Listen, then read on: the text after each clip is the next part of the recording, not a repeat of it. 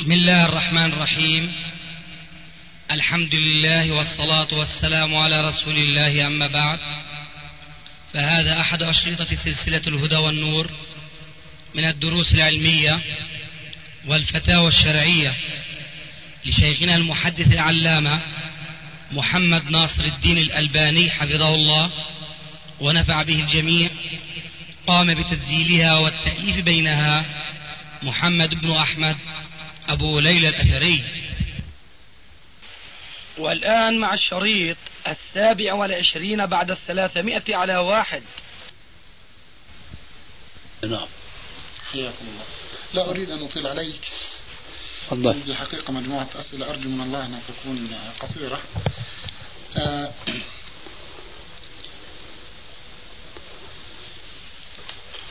عندنا هناك في كندا آه شركات ضخمة لذبح الدجاج واللحوم الأبقار والأغنام فأرادوا أنهم يأخذوا تصريح من آه المسلمين في تورونتو بحيث يسمحوا أو يوقعوا المسلمين على هذا التصريح بأن يسمحوا لهم يسوقوا تحت اسم آه لحم إسلامي أو مذبوح. على الطريقة الإسلامية. يعني موضة العصر الحاضر موضة العصر الحاضر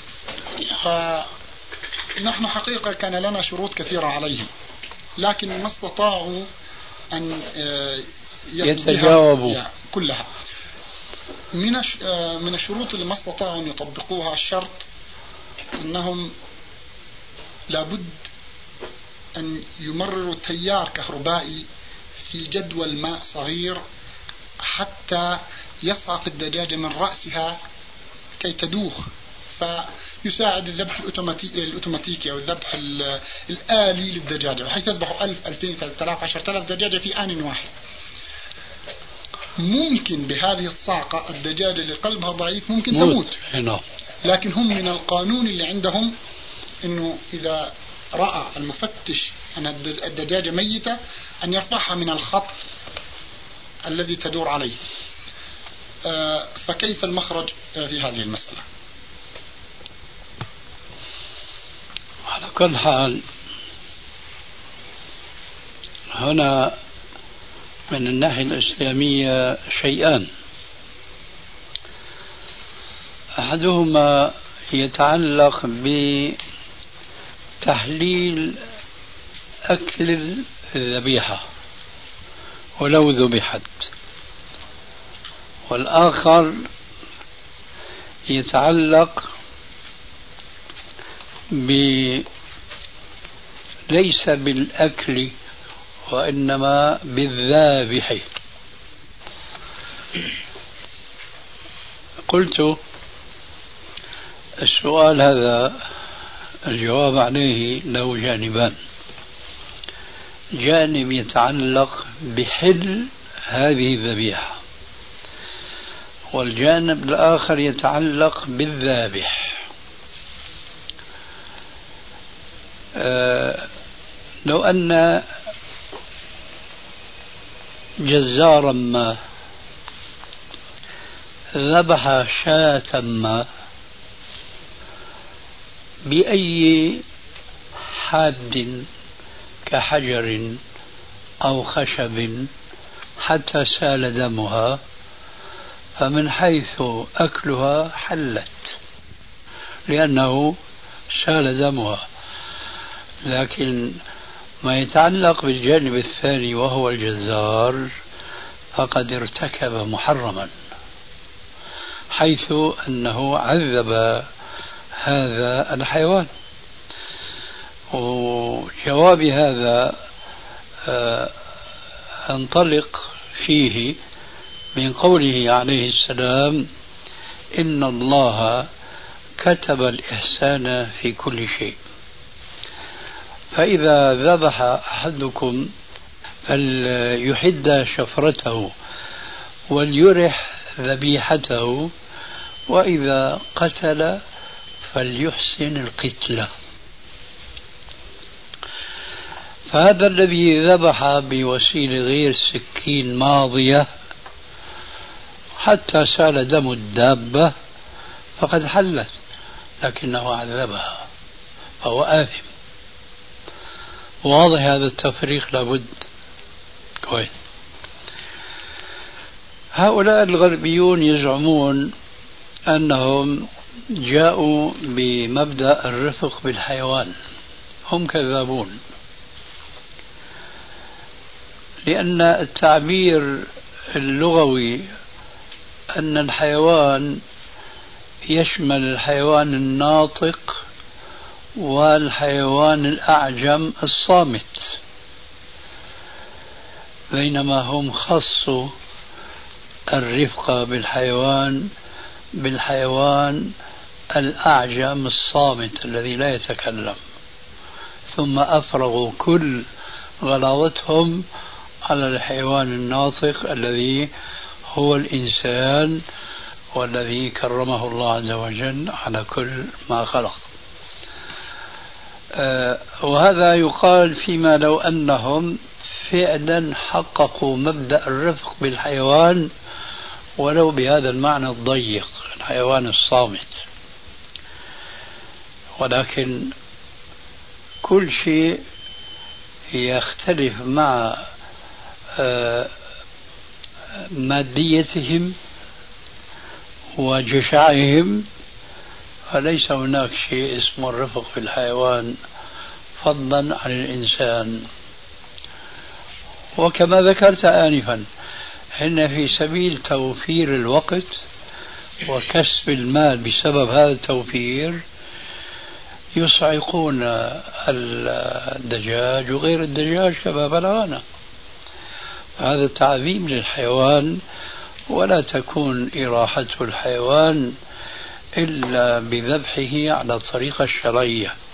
ولذلك المسلم الذي يريد أن يفتي الناس أو أن يرخص لبعض الناس لا يجوز له فقط أن يراعي ناحية حلال أكله هذا الحيوان ولا حرام بل يجب أن يلاحظ مع ذلك الرفق بالحيوان. وعلى ذلك لا آه، يعني أرى أنه يجوز لجماعة من المسلمين هناك أن يعطوا تأشيرة أو كما يقولون اليوم الضوء الأخضر أنه هذا جائز في الإسلام. ثم يوزع على الناس وعلى العالم الإسلامي كما هو مغزو بمثل اللحم البلغاري وغيره. وتقع المشكلة بالذي أفتى هذه الفتوى لأنه غض النظر عن الناحية التي تتعلق بالجزار وحسبه أن يفهم بأن هذا الحيوان ذبح.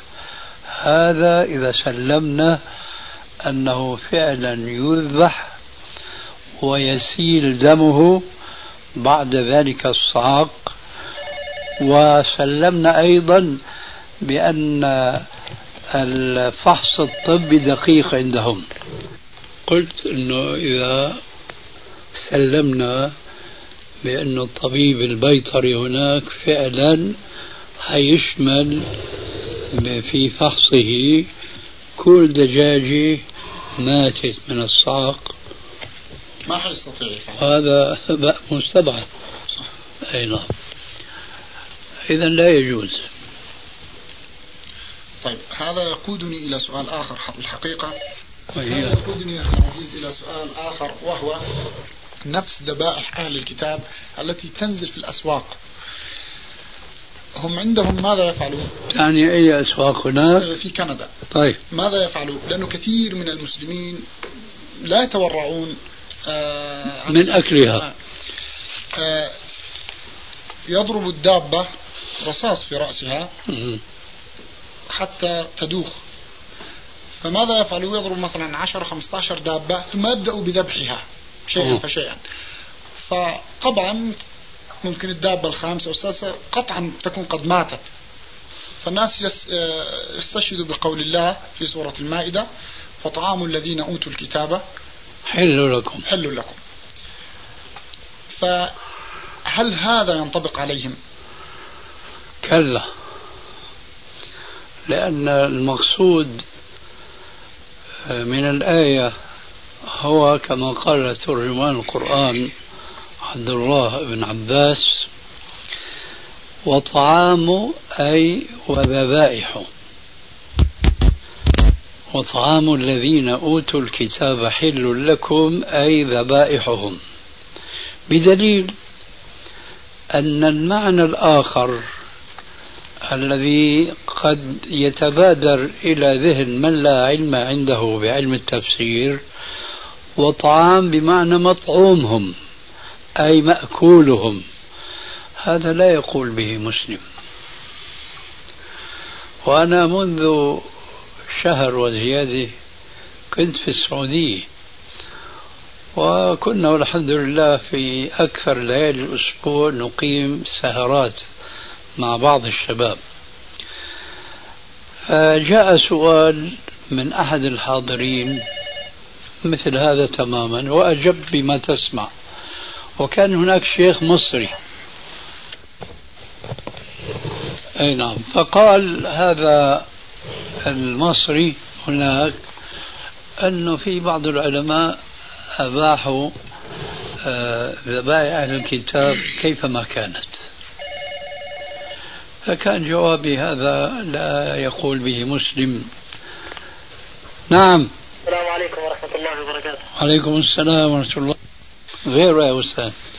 يا أخي العزيز آه، بالنسبة لصلاة السفر أنا قادم من كندا قادم أجلس قرابة أسبوع لقضاء حاجتي.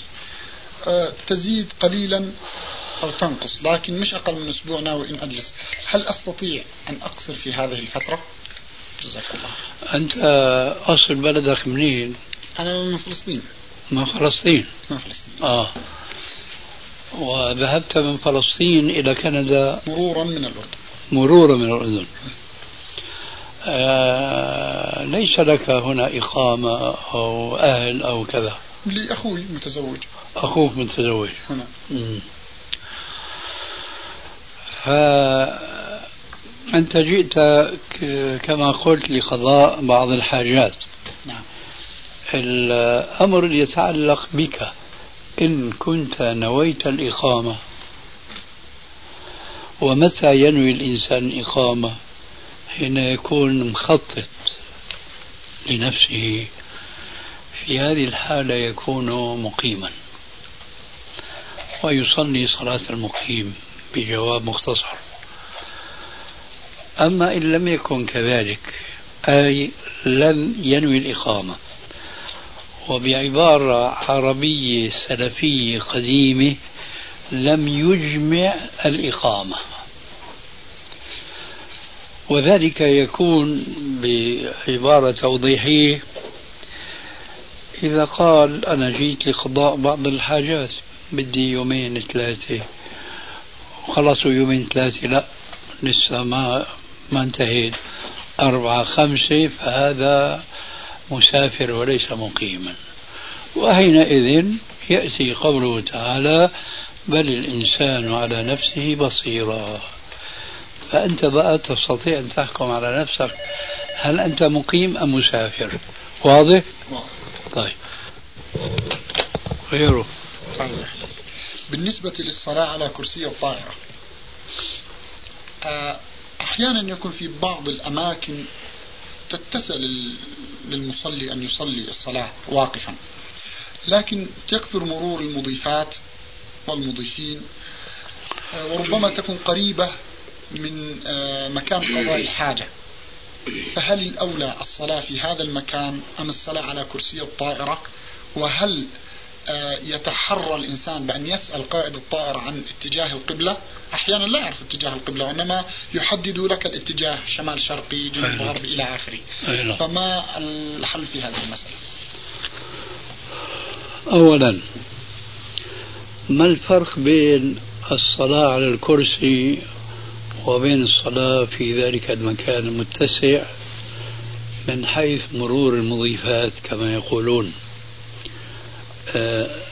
هل تعني مرورهم أمام المصلي ولا مرورهم بجانبه؟ أحيانا يكون هذا الموقع لا يسمح بمرورهم إلا أمام المصلي إذا كان اتجاه القبلة اتجاه معين. أما إذا كان في الاتجاه الآخر اتجاه القبلة فلا يمرون أمام المصلي.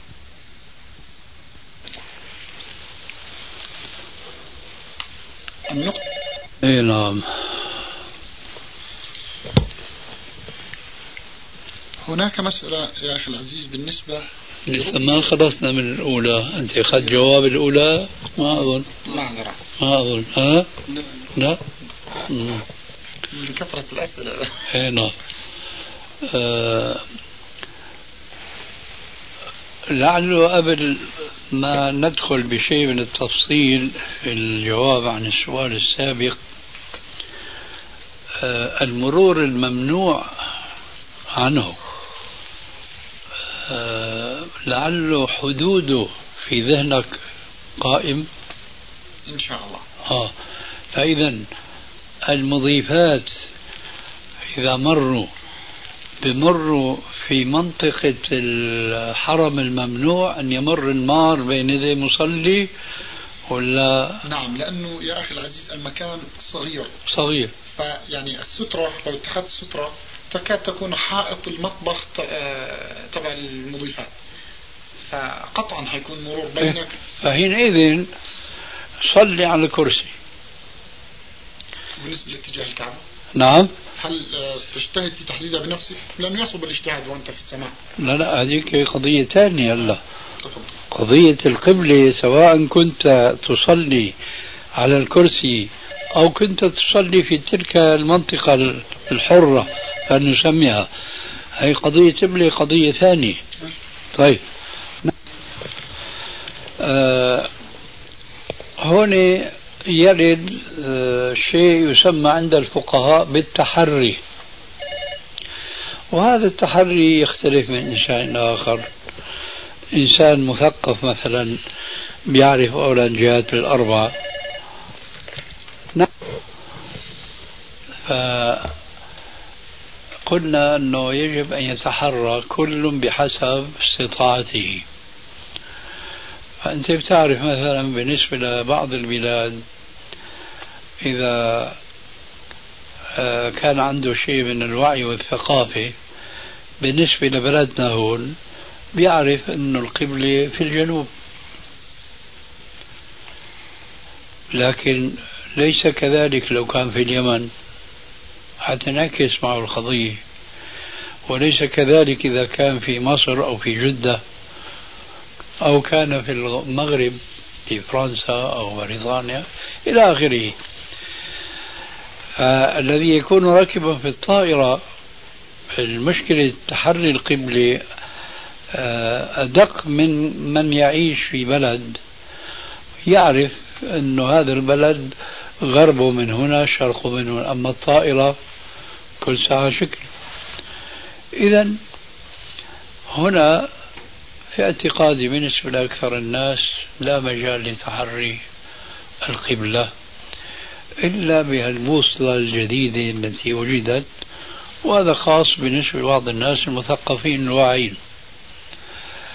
فإن تيسرت له هذه البوصلة وعرف استعمالها فحينئذ يترقب اتجاه الطائرة أي لا يحرم بالصلاة إلا حينما البوصلة تؤشر له بأن الطائرة توجهت إلى القبلة. فيحرم ثم لا يضره بعد ذلك تميل يمينا أو يسارا غيره. جزاك الله خير. بالنسبة يا أخي أذكر آه، قرأت في كتاب آه، مختصر منهاج القاصدين أنه أحمد بن حنبل رضي الله عنه أنه رأى الله قال أنني رأيت الله. وسأله أحمد صلى الله عز وجل آه، عن أي شيء أحب إليه بأن يتقرب الناس به إليه. قال له بكلامي قال بفهم أم بغير فهم؟ قال بفهم وبغير فهم. ربما مرت عليك هذه. الرواية. فالحقيقة ما استطعنا أن نفهم كيف قال أحمد رأيت الله. فلو توضح لنا قول أحمد هذا. إن صح عن أحمد. صححت سؤالك أخيرا. أخي أنت تعلم أن الأحاديث التي تروى عن النبي صلى الله عليه وسلم فيها ما صح وما لم يصح. وأن طريقة تمييز الصحيح من الضعيف من هذه الأحاديث مرجعها إلى علم اسمه علم الحديث. أما طريقة معرفة أقوال العلماء سواء كانوا صحابة أو تابعين أو أئمة مجتهدين ليس لها طريق إلا طريق علم الحديث نفسه لكن هناك فرق كبير. الحديث إذا جاء في كتاب قال رسول الله لا قيمة له.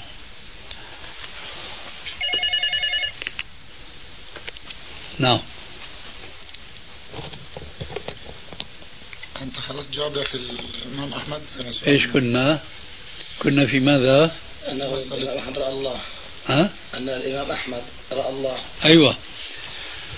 فكنت بقول أنه الأحاديث آه، في عنا شيء أظن سمعت به يسمى السند. دراسة السند وهو عبارة عن سلسلة رجال بيوصلنا أو هالدراسة بتوصلنا لمعرفة كون هالحديث صحيح ولا ما صح. أقوال العلماء ما في إلا سنين في الغالب. ولذلك أي قول يأتينا من عالم يعرض على الكتاب والسنة فما وافقه أخذ به. وما لم يوافقه ضرب به الحائط. وما لم يكن لا هكذا ولا هكذا. فأنت على الخيار. لا تتدين به ولا تتعصب عليه. وهذا القول لعله أقرب إلى الاحتمال الثاني أن يكون مخالفا للشرع. أنه أن يرى الله لأنه لم ينقل إلا عن الرسول عليه السلام بأنه رأى الله عز وجل في منامه. أما عن غير الرسول عليه السلام فلم ينقل ذلك. لنقول إنه أمر معهود عند بعض الناس الصالحين. فإن لم ينقل أولا مثله عن السلف ثانيا فيها عبارة آه، قد تشجع الناس إلى الإعراض عن مثل قوله تعالى أفلا يتدبرون القرآن أم على قلوب أقفالها؟ مسألة آه، شخص عنده سجاد حرير وهداه الله سبحانه وتعالى فهل يستطيع أن يستخدمه أم ماذا يفعل به؟ يتخلص منه أم يضعه ستائر على الحائط؟ إذا وضعه ستائر فقد استعمله. أه الحل في اعتقادي خاصة إذا كان الأمر يتعلق ببلاد الكفر أن يباع هناك لأهل الكفر والضلال. فإن تيسر له ذلك فهو الحل وإلا بيستعمله حتى يتهرى ويفنى. جزاك الله خير. وإياك مسألة أخرى. أيضا هذا الأخ الذي هداه الله عنده قمصان كثيرة عليها صور مطروزة مطرزة على هذه القمصان فماذا يفعل بها؟ يمسح فيها الكنف. لا يجوز له استعمال. أبدا. أنت صليت الجمعة في المسجد هناك لما التقينا. نعم. شغل بالي في أثناء الخطبة في أثناء الصلاة ولد شاب يمكن حدود 14 جاي وعم يصلي جزاه الله خير. وأعجبني منه أنه استقبل الخطيب بينما الرجالات الكبار بيتموا مستقبلين قبلة ما بيعرفوا أن السنة. يستقبل الجالسون الخطيب. هذا الغلام استقبل الخطيب. لكن ظهره صورة حمار اخذ ظهر الولد هذا كله. وصورة هالكفار دون قاتلهم الله أن يفكون يعني فيها غرابة متناهية. صورة الحمار بعين وحدة. والعين الثانية عبارة عن فتاة صغيرة. والراس كبير أخذ الظهر كله. العين الثانية فتاة صغيرة إلى عينتين هيك مدورات إلى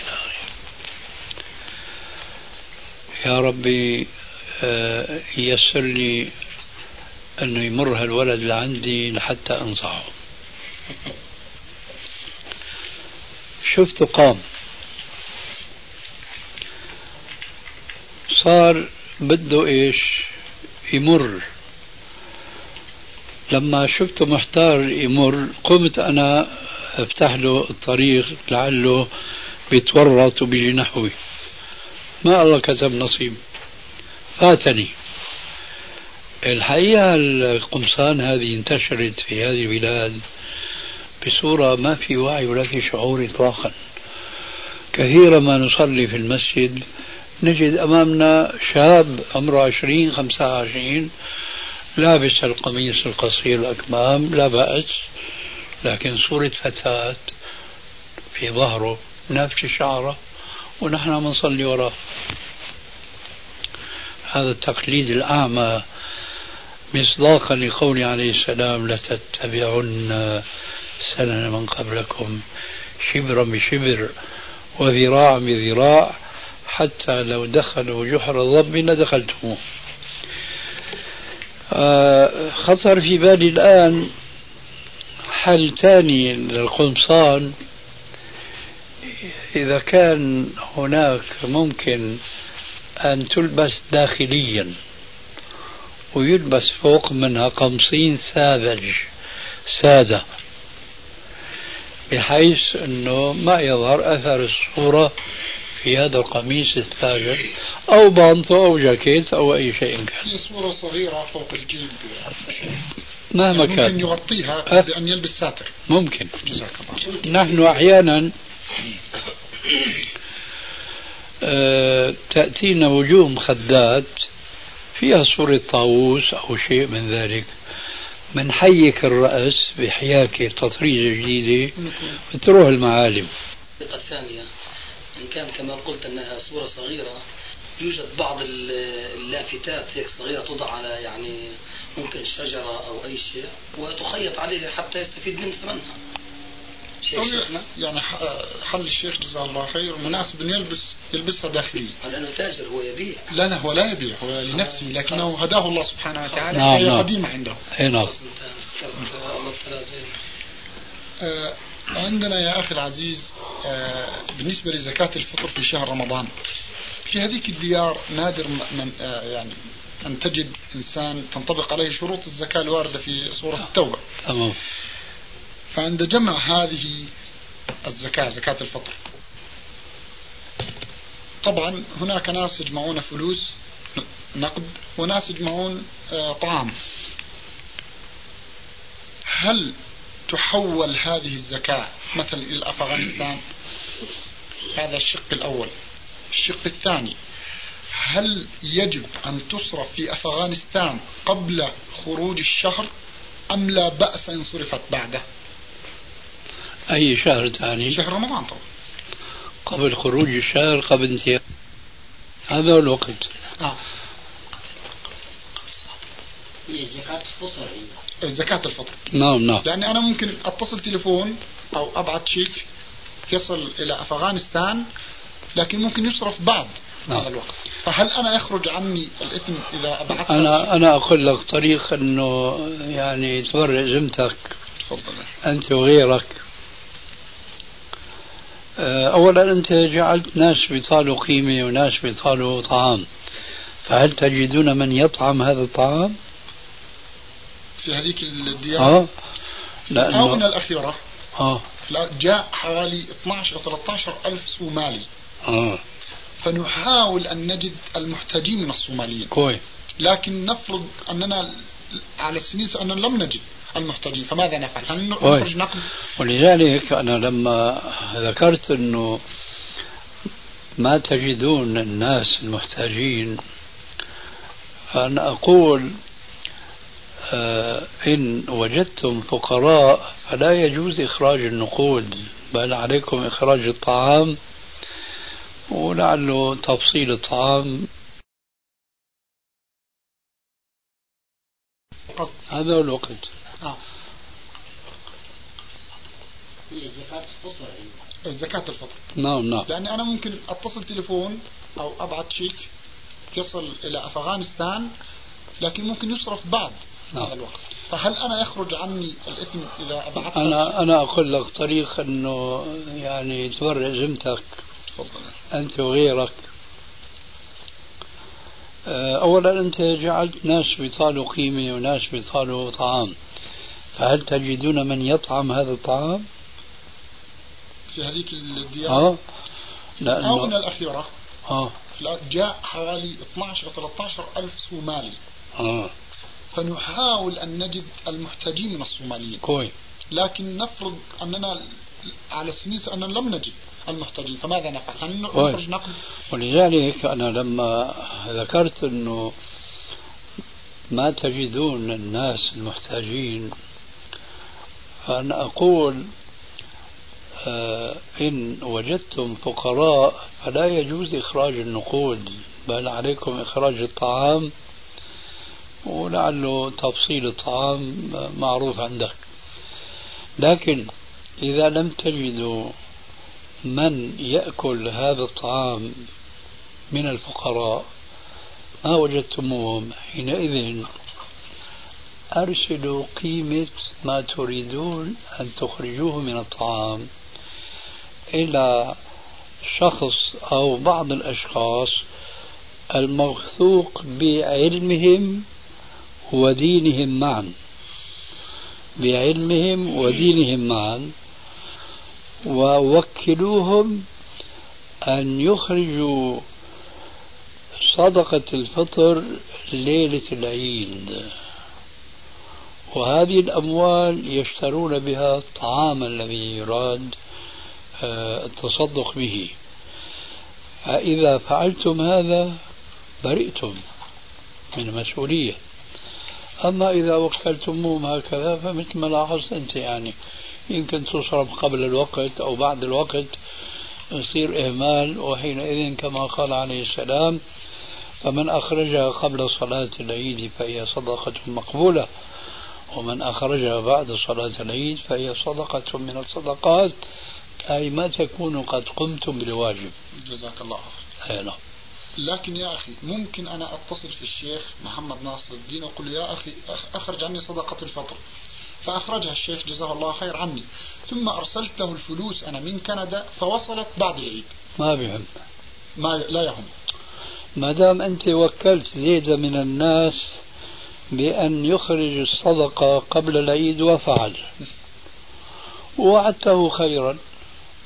فما في مانع أبدا. جزاك الله خير. هيا يصير شيخنا طيب. أهلا. بالنسبة يا أخي الحبيب للصيام الستة من شوال. أنا ربما أفطرت يوم رمضان اللي يسبق شوال. أفطرت يوم. وأردت أني أصوم الستة من شوال. هل يجوز أن أجعل نيتي قضاء وصيام يوم من هذه الستة في آن واحد؟ إذا كنت تسأل عن الجواز فالجواب نعم يجوز. وأنا أذكر لك الآن هنا ثلاثة مراتب. فيختار المسلم منها ما يطيب له. المرتبة الأولى وهي العليا أن يصوم قضاء لوحده وشوال لوحده. لماذا؟ لأننا نعلم أن الحسنة بعشر أمثالها. فإذا صام يوم من رمضان له على الأقل عشر حسنات. وصام يوم من شوال لشوال عشر حسنات صاروا عشرين. هاي الحالة الفضلى العليا. الحالة الثانية هو ما عنده استعداد ما عنده وقت ما عنده طاقة لسبب أو آخر. هو بده يصوم يوم مما عليه مثلا أو ست أيام مما عليه من رمضان وبده يشمل فيهم الستة من شوال. هاي المرتبة الثانية منقول ينوي قضاء مما عليه من رمضان ويفعل ويفعل. ويضم إلى هذه النية نية ست من شوال. هذا لا يكتب له عشرة زائد عشرة هذا يكتب له عشرة زائد واحد. هذا الواحد هو النية الطيبة. لقول عليه السلام في الحديث القدسي إذا هم عبدي بحسنة فلم يعملها فاكتبوها له حسنة وإذا عملها فاكتبوها له عشر حسنات إلى مئة حسنة إلى سبعمائة إلى أضعاف كثيرة. والله يضاعف لمن يشاء. هاي المرتبة الثانية. انكتب له لا أقل 11 حسنة. المرتبة الثالثة والأخيرة بصوم مما عليه وبس. لا بيحضر حاله هدول ستة من شوال أو يمكن ما يدري أنه في شهر شوال كما هو شأن كثير. من العرب المتغربين. واضح؟ واضح. جزاك الله خير. وإياك. أه هنا مسألة في القراءات. رجل يريد أن يقرأ مثلا سورة الصف فقرأ كل آية بقراءة تختلف عن الآية التي تلحقها أو كل آية بحرف يختلف عن الحرف عن الآية التي تلحقها. هل هذا جائز في المجلس الواحد؟ نعم. هل فعله هذا جائز؟ هذا بارك الله فيك يختلف باختلاف النية. هل اللي بنسمعه نحن من القراء؟ لا يجوز إطلاقا لأنهم يقصدون الفن ولا يقصدون العلم. لا يقصدون تعليم الناس أنه هي قراءة وهذه قراءة لأنه هنا يقال أوردها سعد وسعد مشتمل ما هكذا يا سعد تورد الإبل؟ هل بده يعلم الناس؟ ما بيجي بيتفنن وبيتفلسف مرة هيك ومرة هيك ومرة هيك. وأي إنسان عنده ذاكرة راح يحفظ هذه القراءة والثانية والثالثة إلى آخره. لكن إذا قرأ سورة ما على قراءة ما وبدأ له أن يقرأ آية ما على قراءة أخرى آية ما من أجل التعليم والتذكير وكان في محضر وفي مجتمع مستعد لتقبل مثل هذا التوجيه وهذا التعليم فله ذلك. لأن الحقيقة نحن دائما ندعو للرجوع إلى السنة واتباع السلف هذه القراءات كيف كان النبي صلى الله عليه وسلم يقرأها؟ يقرأها كما يتيسر له تارة هكذا وتارة هكذا. ليس على هذه الطريقة الفوضوية اللي بتضيع الإنسان عن المقصود من التلاوة وهو التدبر. كما ذكرنا آنفا في الآية الكريمة أفلا يتدبرون القرآن؟ آه، ولذلك وقعت بعض القصص في زمن الرسول عليه السلام. عمر مثلا سمع رجلا يقرأ آية على غير القراءة التي كان هو يحفظها. فتخاصموا وياه وأخذوا عند الرسول عليه السلام وقال له أنه أنا سمعت هذا الرجل يقرأ. فأجاب عليه السلام بأن هكذا أنزلت. ثم أمرهم أن لا يختلفوا في القرآن. قصدي أن أقول أن الرسول كان يقرأ تارة هكذا وتارة هكذا.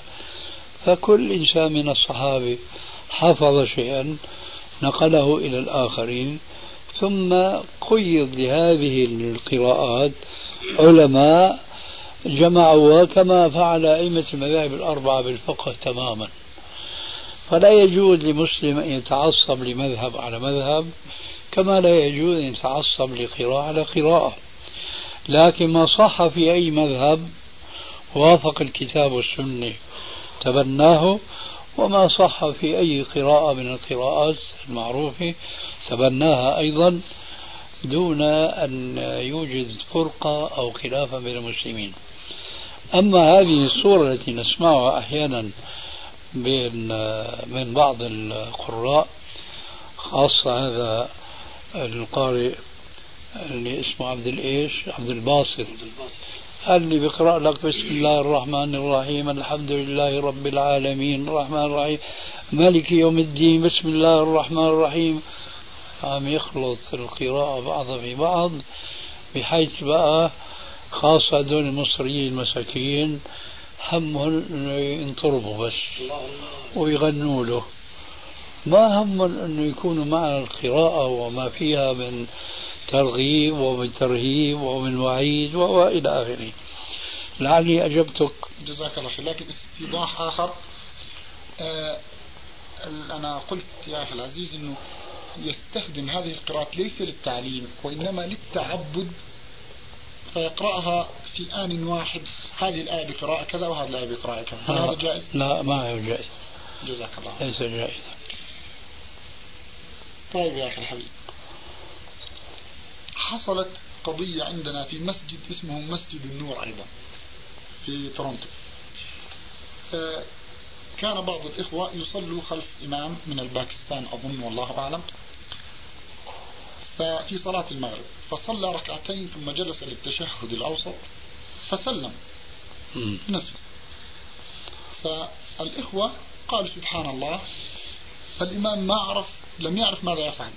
فقال له أحدهم واحد من المصلين بلغة القوم معناه أعد الصلاة.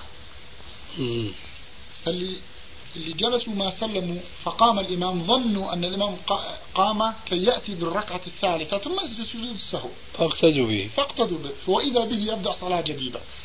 فماذا عليهم أن يفعلوا؟ فاتصلوا وسألوا فما عرفنا الحقيقة الجواب. فماذا عليهم أن يفعلوا؟ الله هو ساعد ساعد لو كان عندهم علم أو تذكر بهذيك الساعة بيتابوا ركعة معه. فإذا قاموا للركعة الثانية باعتباره عم يعيد هن بينوا المفارقة. يسلموا أم يجلسوا؟ لا لا المفارقة نية بيجلسوا بيتشاهدوا بيكون صلوا ثلاث ركعات. ركعتين مع الإمام الساهي اللي سلم والركعة الثالثة مع نفس الإمام الذي عاد إيش؟ الفريضة أيضا خطأ وبتكون الله كتب لهم الصلاة كاملة. هل يسلموا أم ينتظروا الإمام حتى ينهي لا لا ما ينتظرون. يسلموا ينهون المفارقة. نعم. معنى ينهون المفارقة يترك الإمام شأنه وهن يكملوا صلاتهم هذا الركعة يأتوا لوحدهم بها؟ أي نعم. آه لا مو الركعة الثالثة التشهد. التشهد الثاني. مو أنت قلت بارك الله فيك. التشهد الثاني. لا لا. هذا التشهد الثاني لسه ما اجى أنت قلت بارك الله فيك انه هذا الإمام قام استأنف الصلاة فقام بعض الناس واقتدوا به. صح؟ أنا قلت أن الإمام صلى ركعتين الأولى ثم سلم. هاي عارف. فقالوا له أعدها. نعم فقام يعيدها. قام يعيدها. قام يعيدها. طيب هل كانوا سلموا مع الإمام؟ اقتدوا به. ظنا منهم أنه راح يجيب الركعة الثالثة. أيوه. طيب. فانا عم أقول هذا الإمام لما سجد السجده الثانية من الركعة الأولى في الفريضة الثانية اللي صلاها بده يقوم لوين؟ للركعة الثانية. بقول الناس اللي كانوا وراء وظنوا أنه راح يجيب الركعة الثالثة؟ لما بيشوفوا الإمام قام للثاني هن بيجلسوا بينقوا المفارقة وبيكملوا التشهد وبيسلموا. جزاك الله. واضح؟ واضح. شيخنا طيب الإمام به. وين مكانها هي؟ مكانها في الصلاة اللي بتكون الصلاة يعني صحيح. بالاتفاق تكون صحيحة. أما هي مو صحيحة. أما على الإمام شيخنا يعمل كما فعل الرسول صلى الله عليه وسلم في حديث اليدين. طبعا. يعني لو كانوا علماء بس هذا جاهل الإمام يعني. طيب يا أخي الحبيب. نعم. آه قضية أنه جاء مأموم كان مسبوقا. والإمام قد سهى في الركعات أو الركعة التي سبق فيها المأموم. بده يتابعه. بده يتابعه. لكن سجود الإمام للسهو كان بعديا. بعد الصلاة ليس قبل بعد التسليم ليس قبل التسليم. بده يتابعه. هل المأموم المسبوق يسلم مع الإمام ثم يسجد السهو ثم يأتي بال- بالذي آه، فاته من الصلاة؟ بده يتابعه. هل هل يسلم في- بعد أن ينهي الإمام صلاته؟ هل يسلم مع الإمام؟ بده يتابع الإمام يا أخي. هلا أنت مالك مسبوق؟ دخلت مع الإمام أول الصلاة. سلم هو. وسجد سجود السهو شو بتساوي؟ أسلم واسجد سجود السهو طيب. لكن أنا مسبوق بركعة. أنا فهمت. ما أقول لك المسبوق يفعل كالمدرك للصلاة في أولها. أنا حيسلم مع أي هو مك- متابع للإمام. بس هل حيسلم مع الإمام وهو مسبوق؟ طبعا. بده يجيب الباقي يجيب اللي باقي له من آه. الصلاة. ما بده يسجد سهو الإمام بده لكن يتابعه هو ربما لا يدري أنه سهى آه، هلا أنت قلت ربما لا يدري هي اجت متأخرة شوي وعليكم السلام ورحمة الله وبركاته. المهم الإمام هل تمت صلاته لما سلم؟ الإمام؟ آه. لم تتم لأنه عليه سجود السهو. هذا هو هذا أنا هاي ملاحظتي. فهذا المسبوق عليه أن يتابع الإمام حتى تتم صلاته. بعد ذلك هو بيجيب الفائدة. راح أجيب لك صورة أخرى. قد تعرف ولا لا؟ قد يكون الإمام جاب ركعة خامسة. هي بالنسبة لهذا المسبوق هي الرابعة. جزاك الله خير. طيب شو بيساوي؟ نفس الجواب. تابعه. هل يحتاج يجيب ركعة رابعة المأموم ولا تسقط عنه الركعة الرابعة؟ ما قلت لك يتابعه لابد ما يجيب الركعة الفائتة.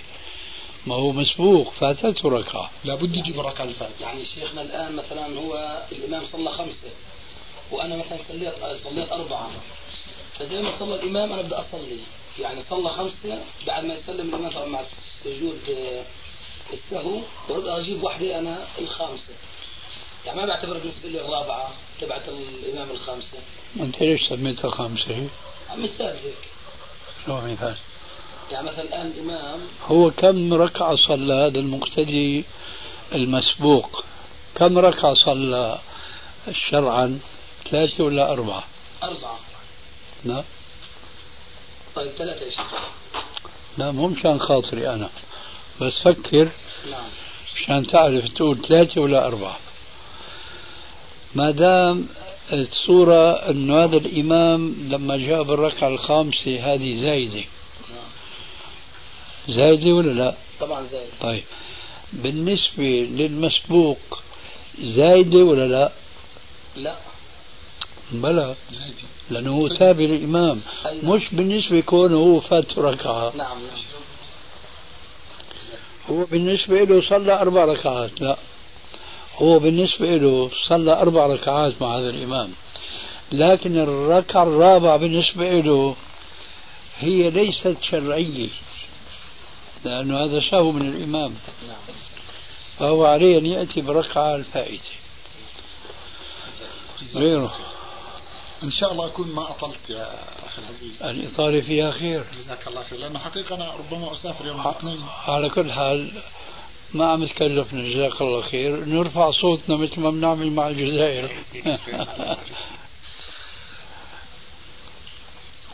هنا مسألة حقيقة ربما تتعجب وجودها هناك. إيه. قضية الأشاعرة. إيه. هل نستطيع أن نقول أن الأشاعرة من أهل السنة والجماعة؟ الجواب العدل هم من أهل السنة والجماعة في كثير. وليسوا من أهل السنة والجماعة في قليل.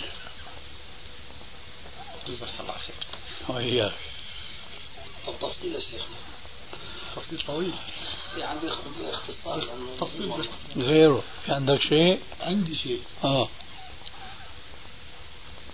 آه ربما أنا مثلا صاحب أعمال وعندي محامي من أهل الكتاب.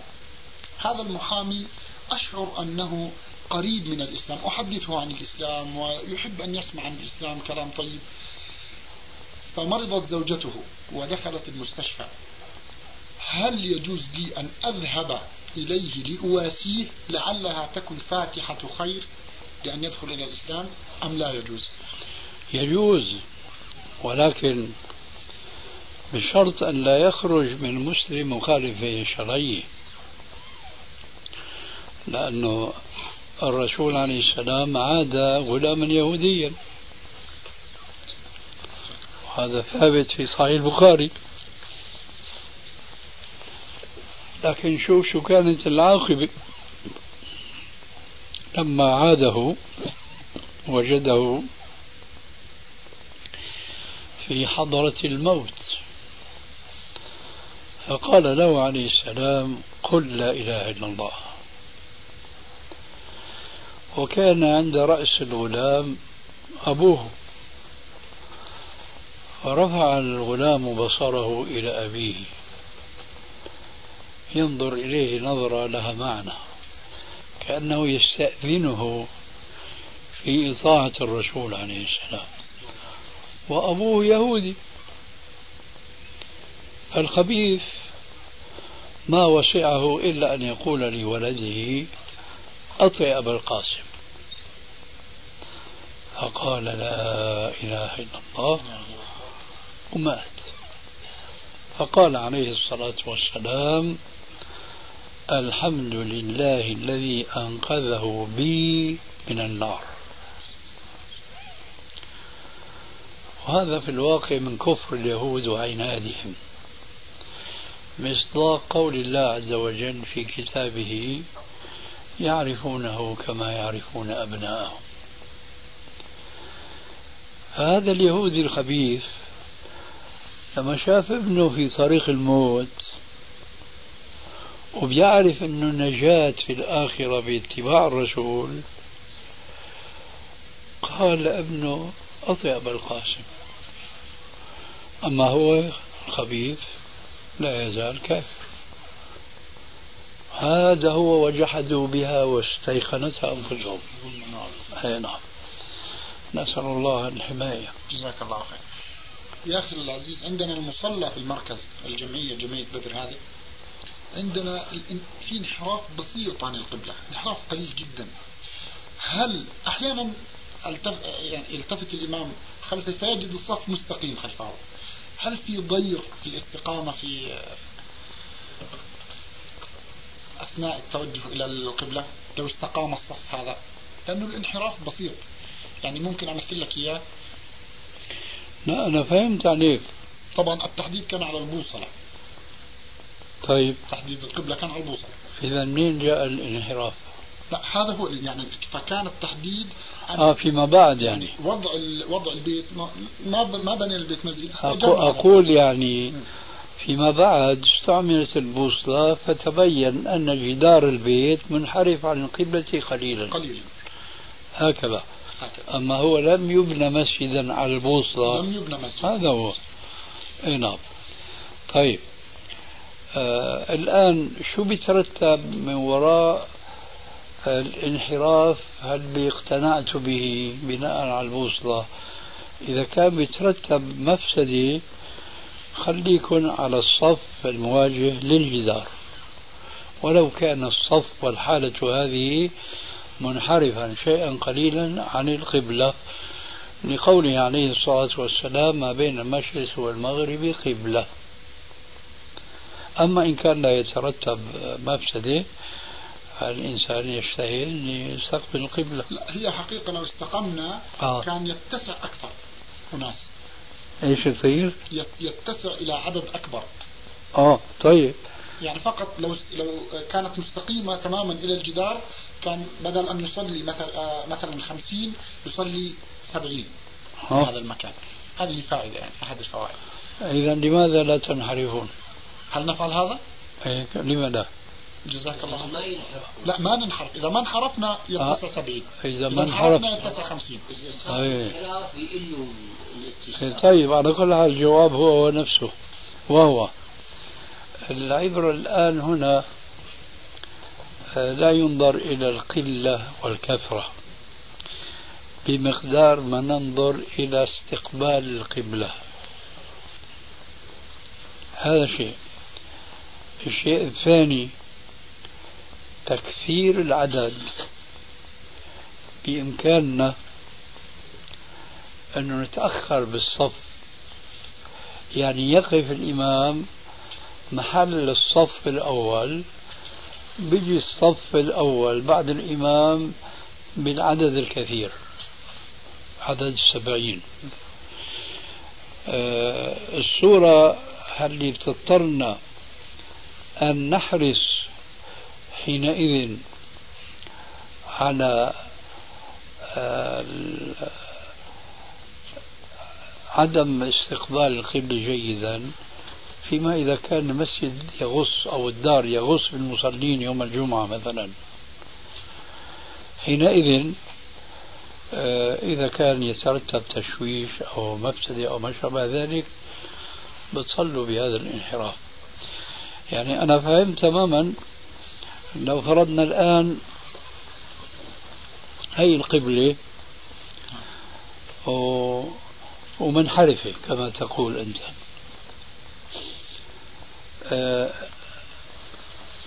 هالزاوية هي زاوية منفرجة مفهوم هذا الكلام ولا زاوية حادة؟ هي قائمة. لا هيك بقصد. اتصال هذا الجدار هذا الجدار مع هذا الجدار يا بشكل زاوية قائمة يا زاوية منفرجة يا زاوية حادة. صح. ها؟ صح. طيب. فالآن هي القبلة تبعكم. وهذا الجدار تبعكم. حسب أنا ما فهمت أنه إذا صليتوا مع الجدار راح يت... راح يسع الصف سبعين. مثلا أما إذا انحرفتوا راح يسع خمسين. ليش؟ لأنه هذا. الجدار منحرف هيك لا مش الصف يا شيخ المكان كله. لا لا. أنا عم أقول لك أنت خليك معي. تفضل. هذا هو المكان. آه. هذا هو المكان. م. والقبلة منحرفة. بس هذا جدارنا الآن هذا الجدار مع هذا الجدار حسب ما فهمت منك مشكل زاوية حادة. لا هو حقيقة مشكل زاوية قائمة لكن إذا ممكن أوضح لك أنا أنا لم أقصد عن الصف كصف واحد وإنما عن المكان ككل لأن المكان هذا هو المكان. القبلة لو كانت هكذا مستقيمة كان صفينا صفوف مستقيمة. لكن لو كانت انحراف هكذا صفينا هكذا حيضيع الصوت فحيضيع صف أو صفين في الطريق؟ مرحبا يا أخي الحبيب. هاي. فبضياع الصف أو صفين حيقل العدد من 70 إلى 50 لا أنت هذيك قلت الصف بصير سبعين أو خمسين. مجموع المصلين مجموع الصفوف. إيه، مجموع الصفوف الآن يختلف الأمر.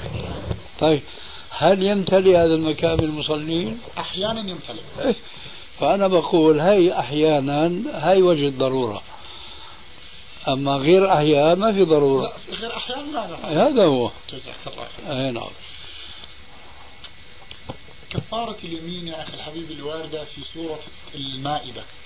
هل هي مرتبة أم أنها بالاختيار؟ آه أنا أظن مرتبة. ف... في السورة واردة. أي نعم.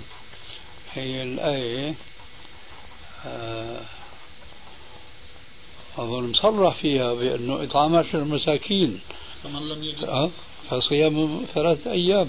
فمن لم يستطع لا أول شيء أعتق عتق رقبة. إيه. عتق رقبة اليوم ما في. ما في. طيب. بعدين؟ بعدين طعام عشر مساكين. بعدين؟ بعدين صيام ثلاث أيام. إيه. هو على هذا الترتيب على ولا هذا شك. هل هي بهذا الترتيب؟ نعم. ما أستطيع أن انتقل من مرتبة إلى مرتبة إلا إلا بعدم الاستطاعة. أيوه بعد النصف مسألة العتق ما في عتق رقاب اليوم. فإذا تيجي المرتبة الثانية وهي الإطعام.